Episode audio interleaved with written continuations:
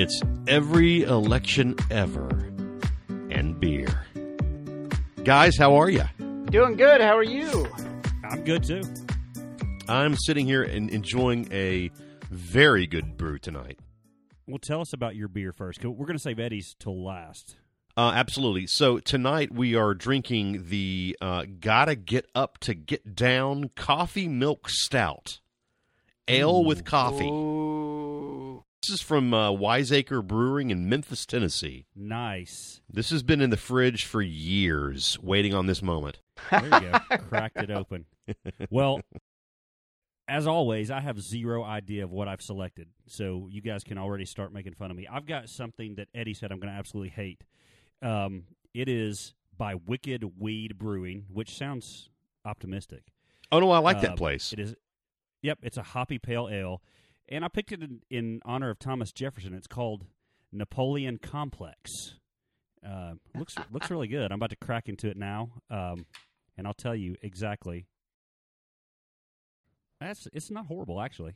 I could actually deal with that. You said you could you could deal with it. He's becoming a beer drinker. Listen, by the end of this series, I'm probably going to actually like beer because this is my run up, like most people had in college. Okay, this is how I'm becoming, That's right.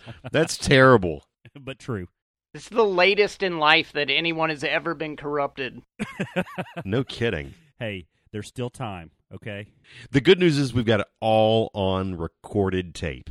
Yeah, Eddie, Yo. tell us, tell us what you're drinking.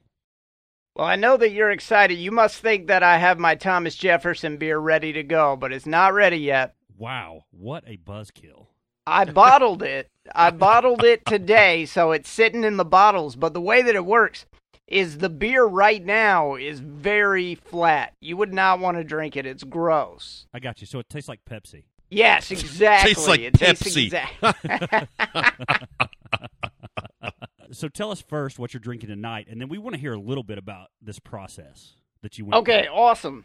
Right now, I have, well, I went and I bought an Abita Purple Haze for tonight's show because I figured uh, we're going to talk about the Louisiana Purchase. So I'll say Oh, this beer that I'm drinking would be a French import if it was not for Thomas Jefferson's presidency. ah, I like that.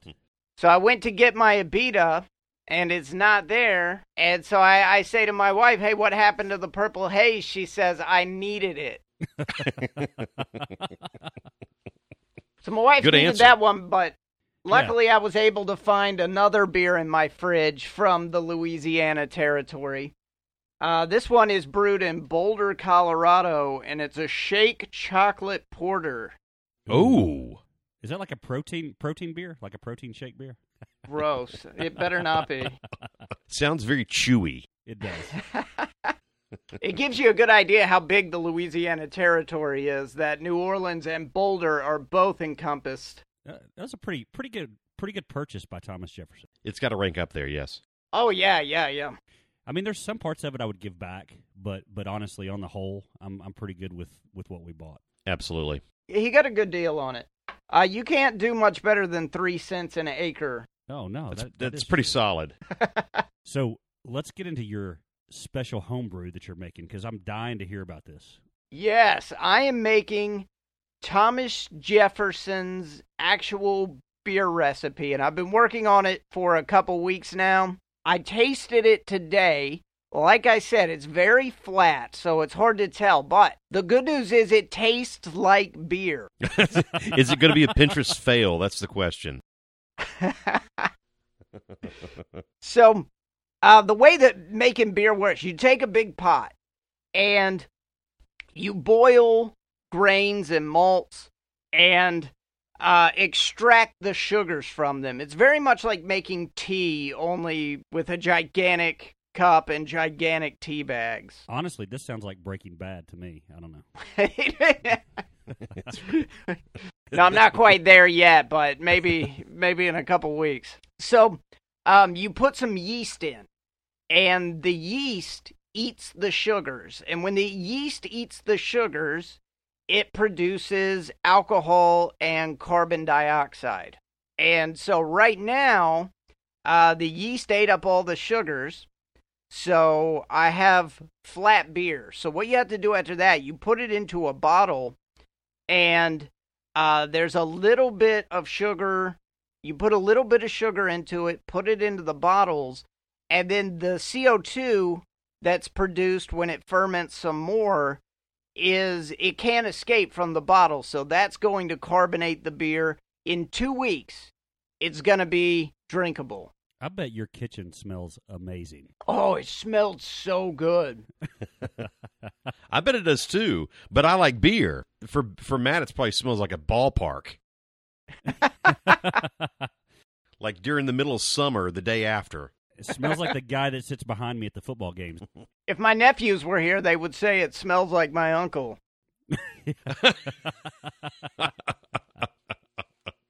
so Eddie had a great idea today that we're going to talk about a little bit. This is just off the cuff. So Eddie said, "Hey, we need to bring. I need to bring you and Scott some of the beer. Which number one, I think is a good idea. Yes.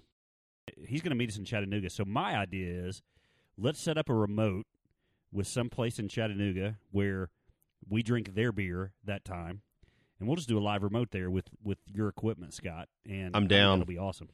Yeah, oh down. yeah, yeah, that's a great idea. yeah. Get a little crowd noise in the background and, and get a little free plug for somebody down in Chattanooga. I think it'll be fun. I'm gonna feel like 100%. Burt Reynolds driving beer to you, northbound and down. oh man, I see a sequel coming out.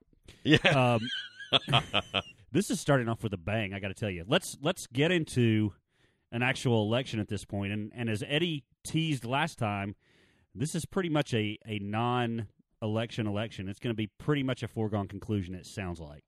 Oh yeah, the Federalists made a huge mistake last time in the election of 1800, which was they they fearmongered so hard. They said, "Oh, the whole country is going to be over. It's all going to be over if Thomas Jefferson gets elected." And so when it wasn't all over and actually things uh, there was tons of prosperity and everything got a lot better, uh, they ended up looking pretty bad. Let me pause you right there for a second because I was thinking about something else today. I almost just then said, "Wow, that kind of sounds like what the Democrats were saying when Trump was elected." And I knew in the back of my mind that you would probably be ready to buzz me if you had that buzzer yet. But here's the thing: whenever you want to buzz me or Scott or even yourself for making a biased political comment about today's current environment, go ahead and make a buzzing sound for us. I'll replace it with something that actually sounds better than your voice buzzing us. But just go ahead and do it. Go for it. You know what though? I think a big point of the show is to um is to look at these past elections and see what's the same in America hundreds of years ago and how it's been the same all the time. So I don't think it's partisan to say, "Hey, that sounds like now," because it does sound like now. It's the You're right, same it thing. It's to me, it's it's it's really funny of everything that's changed in culture. In a way, it really hasn't changed all that much. The tone hasn't changed that much. It's still very, very brutal between the two sides. I mean, like Eddie said, the whole thing is politicians have been telling us since the beginning of this country that this country is going to end, and that, that Yes. the next person elected is going to completely ruin the country that we just built. So Yes. that's not new.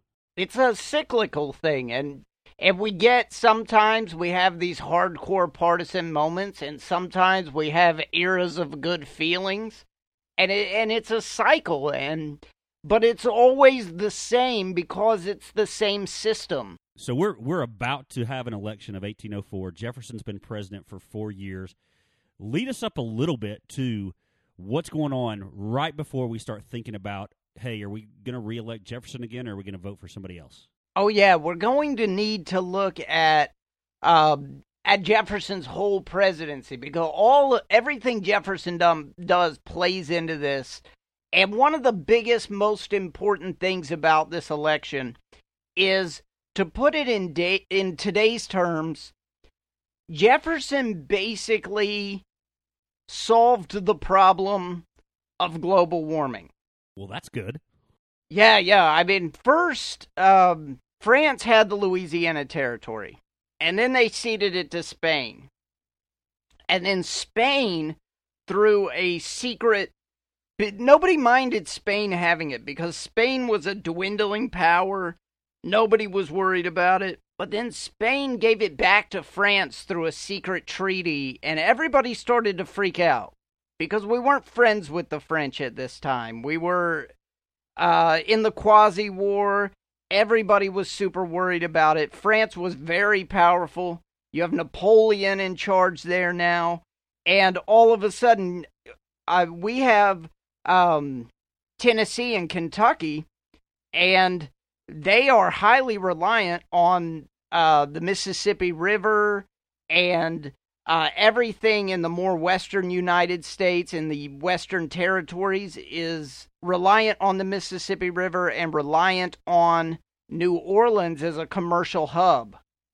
And so if France decided, uh, yeah, we're going to make you pay to use this, we're going to tax you, France could really, really hurt us.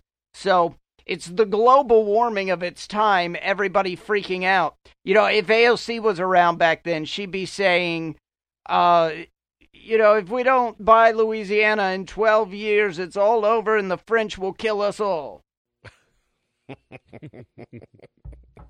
I'm just having. I'm trying to picture an AOC, an AOC with um, those big, beautiful eyes. You can see way too much white on both sides of the pupil. Hasn't bathed in three weeks because that's the social norm. Oh, wait a second. That's what she already does. It's called conserving water. Exactly. Mm-hmm. Yeah, yeah. I'm going to get one of those. yeah. So, Jefferson, uh, as you know, purchases the Louisiana Territory. That's like the equivalent of if you solved global warming today. Hey, let's stop at that. I, I got a question about that. So, I, I don't really understand how countries purchase land from other countries. I guess I've not ever been involved in a deal that big, but I know that you know people went absolutely nuts when Trump's you know proposed to purchase Iceland or it was Greenland, right? Not Iceland, um, which would have been amazing, by the way, just for our podcast. But so how how does that even go down? Like does does yeah does does Jefferson go and you know to France and say, "Hey, I'm, I'm looking for some more land to expand," and you've got some right next door? I mean, how how does that even work? Well, Jefferson sends a minister plenipotentiary, which means a minister that can, um, you know, has the full power of the United States to negotiate with. Because you can't, you can't send a minister back then and he calls up and he says, "Hey, I can get this good deal. Do you want me to do it?" Because there's no phone, so it takes months to talk back and forth. So the, they send him plenipotentiary, and he meets with Napoleon, uh, trying to buy just New Orleans, and Napoleon is just ready to dump the whole thing because he's got bigger plans. He doesn't have big plans for this territory in America. He wants to get that money. He's got big plans for Europe. Hmm. I got you. So he caught Napoleon at a time when he was ready to to spend money on a way to acquire, I guess you could say, more land in Europe, and he was ready to give away land in America at that point. Exactly. Providence just shined on Thomas Jefferson in this case and in several cases. It's worth mentioning that the minister plenipotentiary, well, there were actually two minister plenipotentiaries sent, but uh, one of the ministers plenipotentiary was James Monroe. That guy's everywhere. Everywhere. Everywhere. And he's the one who ends up purchasing the Louisiana Territory from Napoleon it ended up being way more expensive. They weren't expecting to buy the entire Louisiana territory, which is gigantic. I don't want people to think that the Louisiana territory is just the state of Louisiana. It starts in the state of Louisiana, and then it goes all the way up uh, as far west as Colorado, Wyoming, Montana.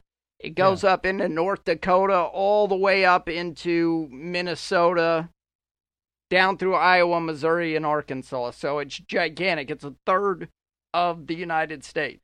Today we call those states Hillary Clinton forgot about. So it's fair. It, it's it, it's fair to say that it's it's at the time it was almost so large that it couldn't possibly be comprehended by anyone in the United States. Exactly the scope of this purchase. Uh, yeah, that, that's a hundred percent correct. I mean, they weren't even sure exactly where the borders of it were, where where exactly it ended. They don't even know because it's so gigantic. Yeah. I mean, that's that's that's why we had to hire two people to go out and like check out the whole place, right? Oh yeah, yeah, yeah. Um, I love this is my favorite story in all of American history is the Corps of Discovery and Lewis and Clark. It's much like if today, like it's the equivalent today of if you sent astronauts to another planet That's and exactly they what I was sent back. Yeah, it's just like that. It's like almost like Mars exploration. Yeah, probably more dangerous to be Lewis and Clark going to the Pacific Ocean than it is to be astronauts in 2019 that NASA sends to Mars. That's insane to think about, but, but probably true. Yeah, I mean, Yeah. we've all played we've all played Oregon Trail. Everybody gets dysentery. Yeah. In the end, you're all going to get diarrhea and die. Exactly. So it sounds like, I mean, eh, Jefferson was a little bit of a, you know, he benefited a little bit from from some good luck, obviously. But I guess I wonder how how does this actually play into his popularity? I mean, he was popular, I would assume, without acquiring Louisiana or the Louisiana Purchase. Uh, d- does this even like register with with voters who would actually vote for him to to reelect him? this is the biggest thing probably that any president has done up until Jefferson, and possibly the biggest thing that any president has done ever. I mean, in terms of if you cut out things like wars and winning wars, uh, this is probably the biggest move that a president ever makes. Once he locks this in, I mean, it captures the imaginations of everybody. There is no way after the Louisiana Purchase that Thomas Jefferson could lose an election. This was the big worry on everybody's mind is, oh, France has that Louisiana territory. What are we going to do? Oh, the French are going to are going to totally ruin our lives uh, by abusing their power over us. And boom, none of that can happen because Jefferson bought it. So it really is kind of a the the biggest swing that any politician outside of a war, to your point, has accomplished. Is it really the first moment that on the world scene, other than places like Britain and France, that America gets noticed as, wow, these people, they may be for real now? That's a good question. You know, I think that there's a realization early on that we're somewhat for real. Any anyway in our region, not necessarily uh, on a world scale.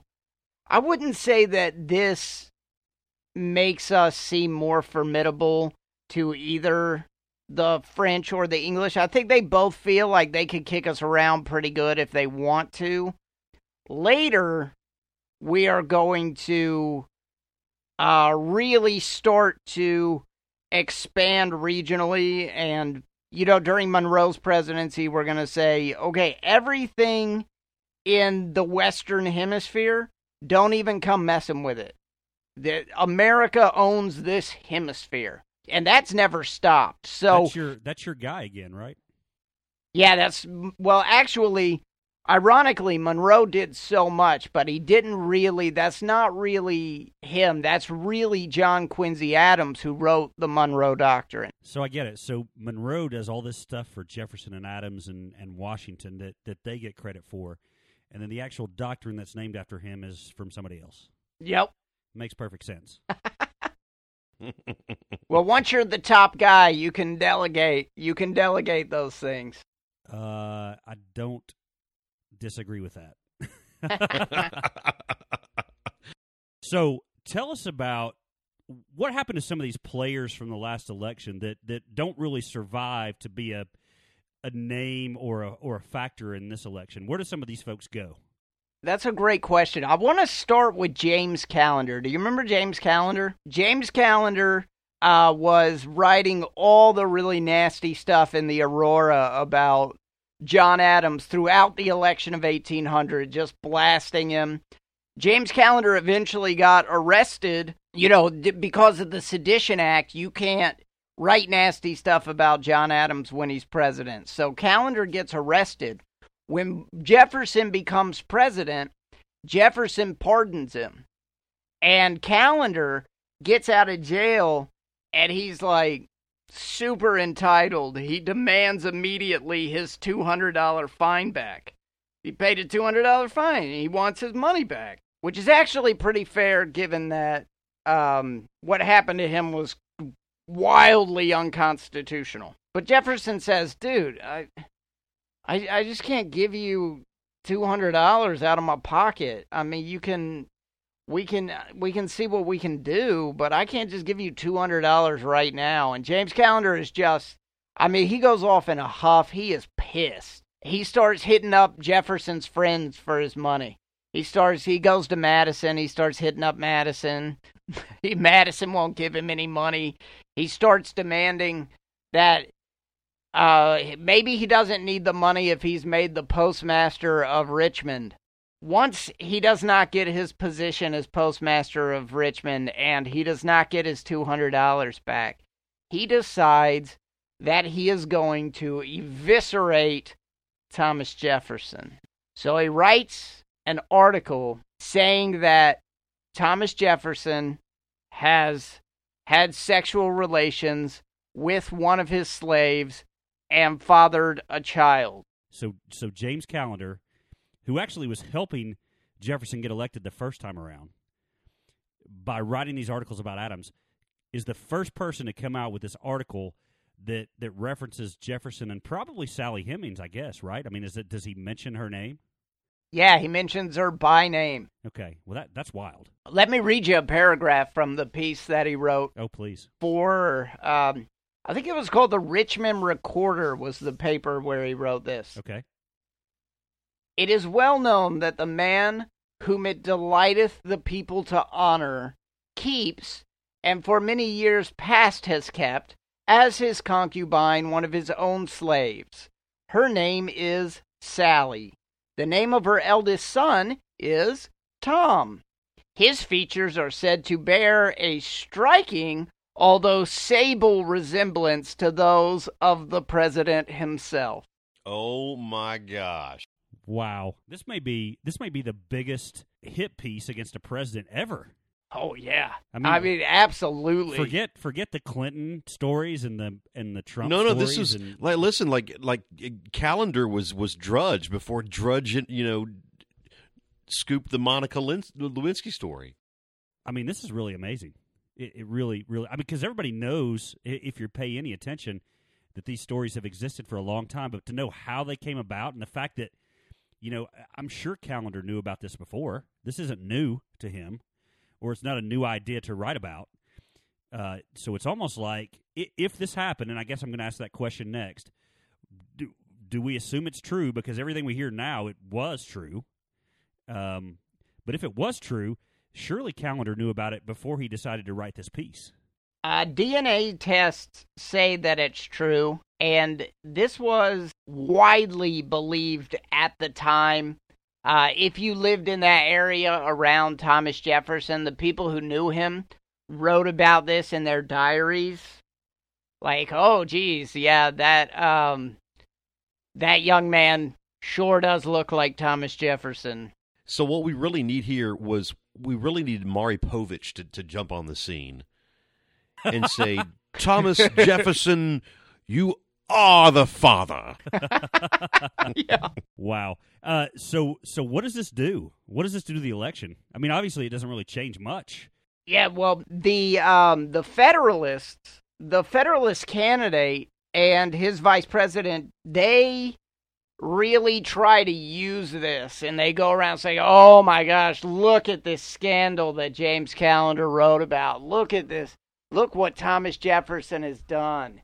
And people, you know, people don't think that it's okay, but they really like the Louisiana Purchase, so they have a choice. They're like, hey, do we like all this prosperity and all these policies that have done all these good things, or are we going to get all upset about this scandal?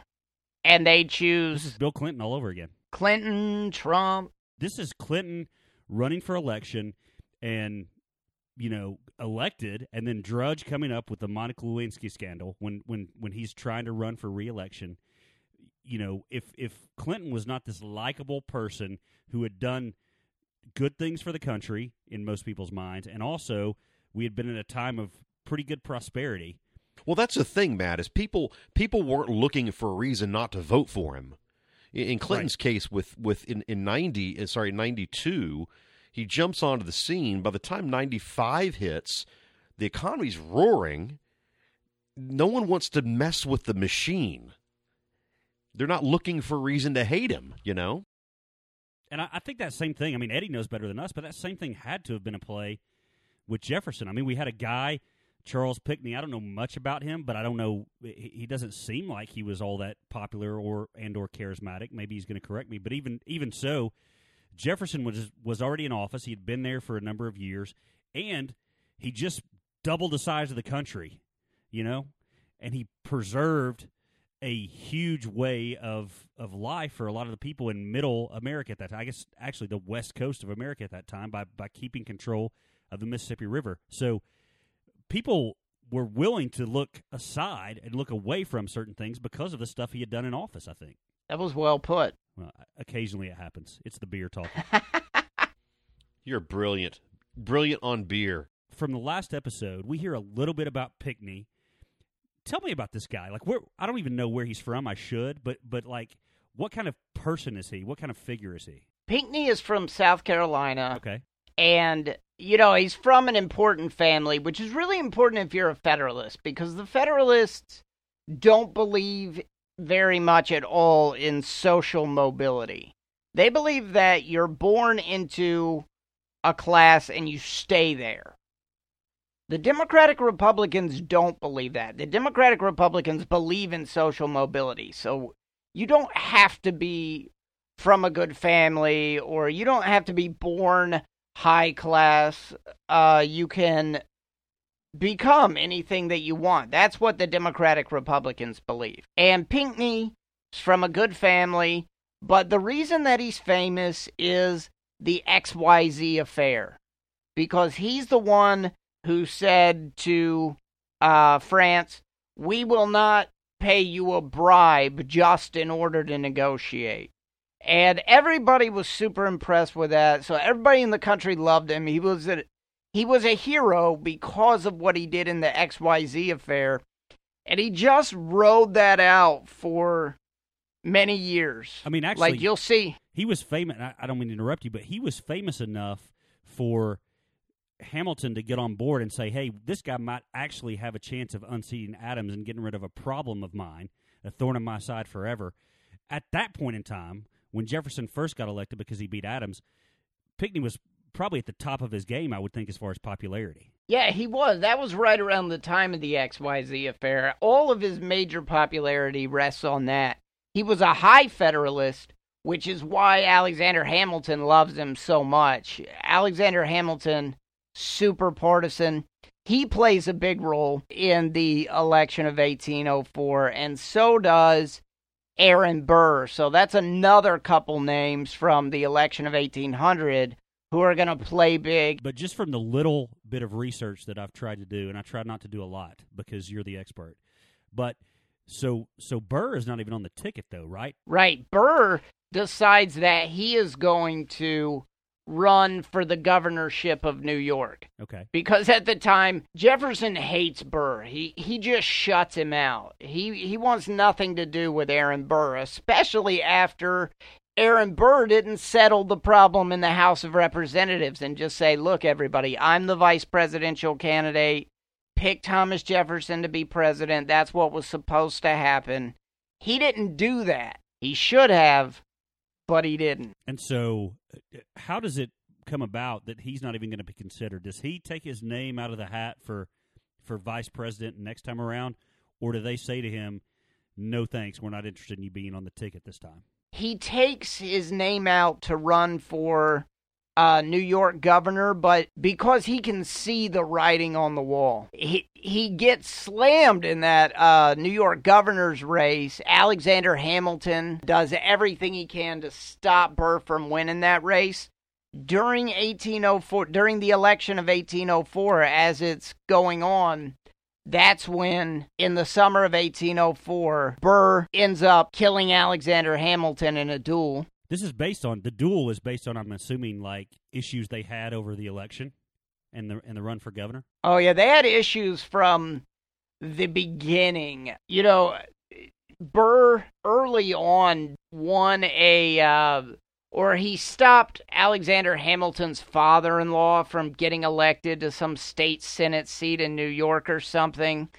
Uh, so they were enemies as far back as that. That's like where they first became enemies. And then, let's see, then during the election of 1800, Hamilton wrote that long screed about John Adams having no character. And it was just intended to circulate to high Federalists, but then Burr got his hands on it and he had it published. Then when the House was picking between Burr and Jefferson, Hamilton told them to pick Jefferson because he was the lesser of two evils. And now Hamilton sinks Burr in this New York governor's race. And so they've just had fights going on all of their lives. In 1804, it comes to a head. They have a duel.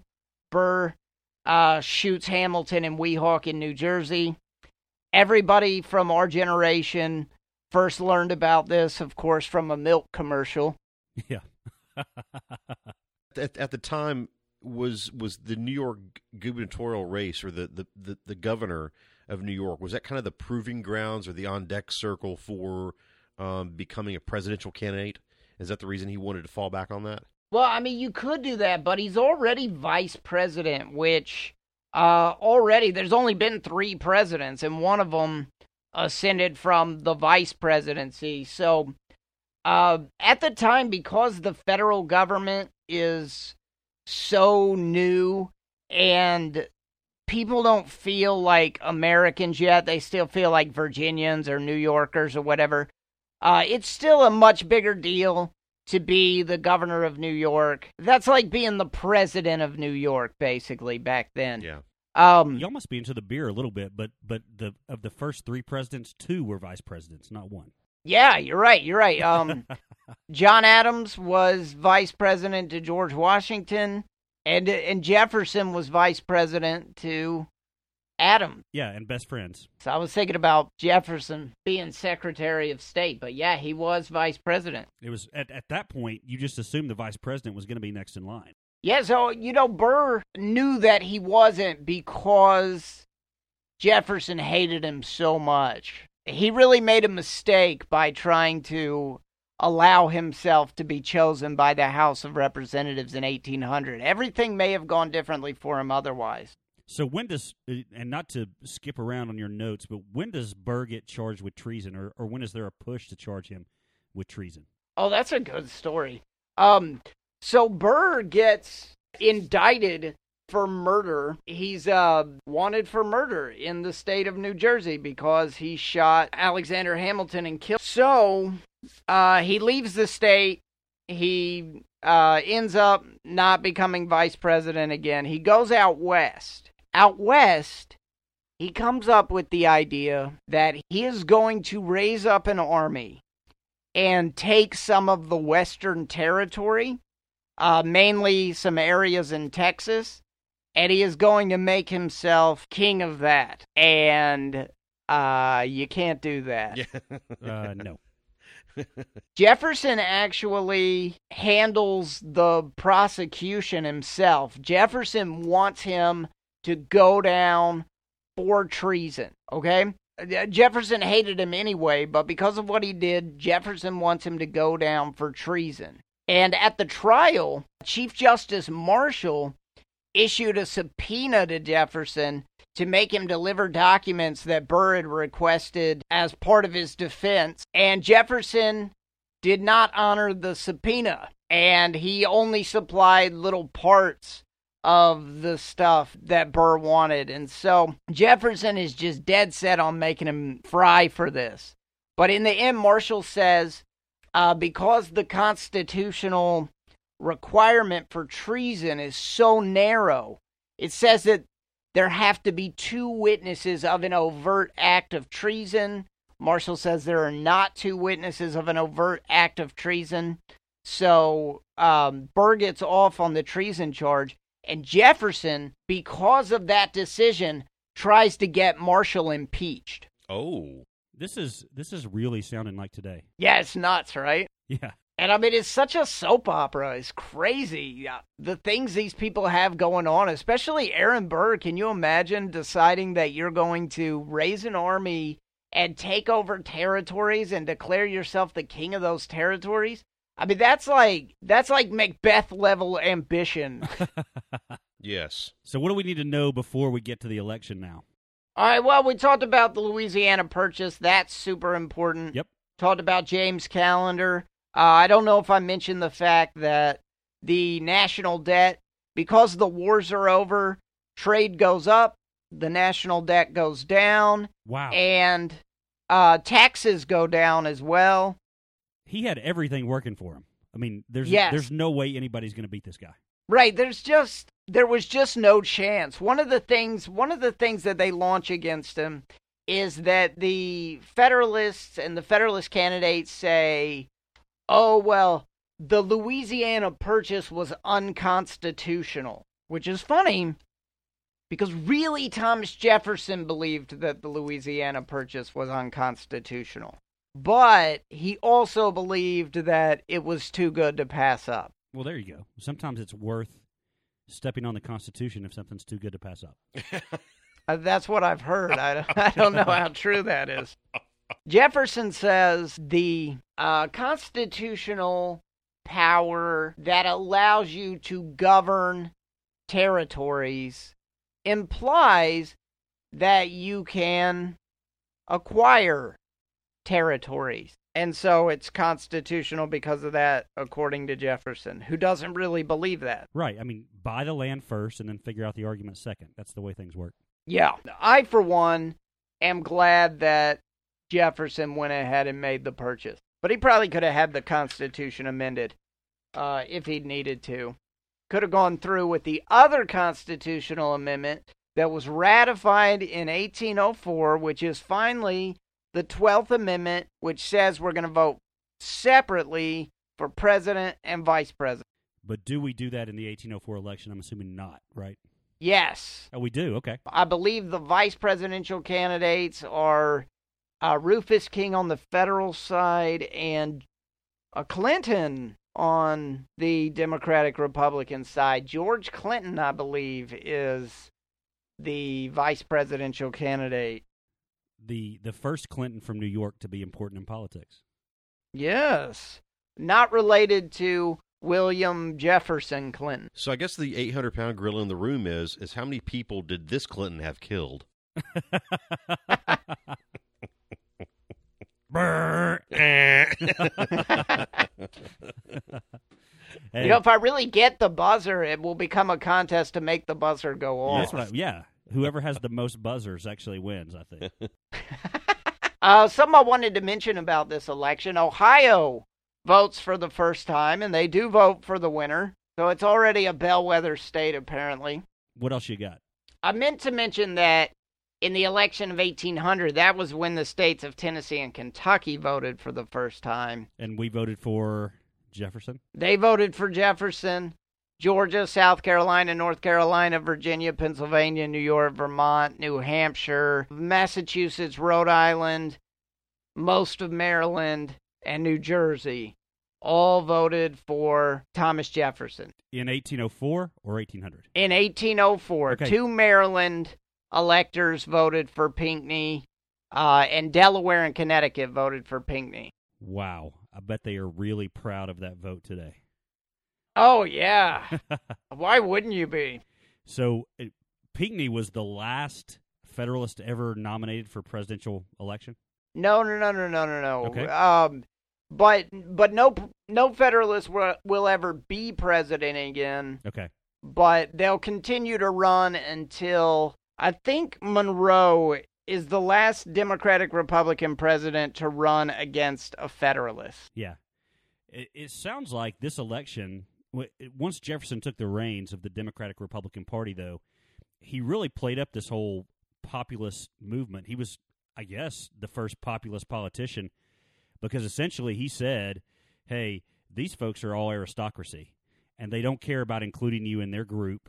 It was a lot like the whole outsider argument today, you know, outside the beltway and the and the movement that Trump had behind him, not too dissimilar, not that they're similar people, but the actual way they they went after votes and people to vote for them seems a little bit alike. One hundred percent. That's always uh, that's always a polarizing issue. You always have the elites versus the working class. That's throughout history. And the Federalists were the elites, and the Democratic Republicans, well, they were elites too, but they were the elites that liked you, the normal guy.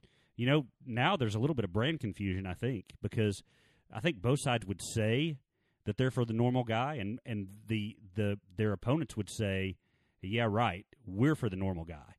And I think there's lots of normal guys and gals out there who think that one side or the other is for them. There's not a clear line that says, okay, this is the aristocracy and this is the common folk. Um, I think there's a little bit of both in both parties now. No, I agree with that. I, th- I thought that Scott was going to jump in there, so I was. I am not asleep. that beer got to him. Yeah, how many did you have? This is a rather high uh, volume beer. Ah. I tell you, I think this is the second beer I finished during one of our episodes. You Uh, actually finished that beer. Yeah. The, Wow. The first was a cider, and that didn't count. So I've actually finished this Napoleon complex, and now I feel like honestly I could take over the world. Is is all I got to say. then it is aptly named. what else do we need to know as we start to close this thing out? Uh, it was going to be such. It was going to be such a total uh, one-sided election. The Democratic Republican caucus in Congress chose Thomas Jefferson to be their candidate. The Federalist caucus did not even formally bother choosing a candidate. They didn't even care. They were like, they informally, one guy says to another, Oh, who do we have last time? That Pinckney guy from the XYZ thing? All right, let's make it him again. And that's why Thomas Jefferson won 162 electoral votes to 14. A definite landslide. So as always, let's talk about a little primer, a little teaser for the next election coming up. Oh, yes, yes. Uh, next election. Oh, man. I really blew it on this one because I didn't I didn't talk about the midnight appointments. When Adams left office, he left office peacefully, and that's like the big thing that John Adams' presidency is remembered for. Oh, he left Yep. office peacefully, which is great.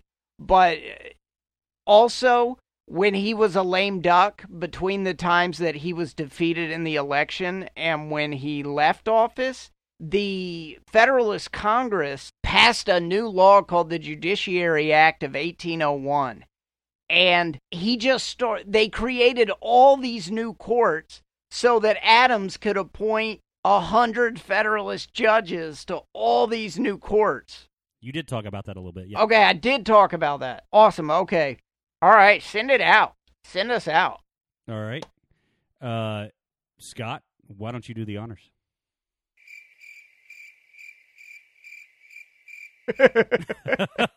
Am I on? yeah, yeah, Am you I are on? now. You sound like you're calling into a local radio show to yell at the host. Can you hear me? Can you hear me out there? I swear I've only had one beer. Eddie, Matt, thanks for joining us. This has been a good episode. Next time, it's the election of 1808. Who we got this time? James Madison, father of the Constitution, versus who can guess? Um, I'm gonna say Charles Pinckney. Man, So they dust they off just roll this Pinckney dude out again. to take a big L. Yeah, his middle initial has to be L. I'm thinking. So anyway, I'm going to handle the rest of this. Y'all come back for this next election, 1808, coming out next. You can find it on iTunes or any other podcast app you listen to. Thanks for listening as always. Come back next time. well, that's what you were talking about. Holy shit, that's great.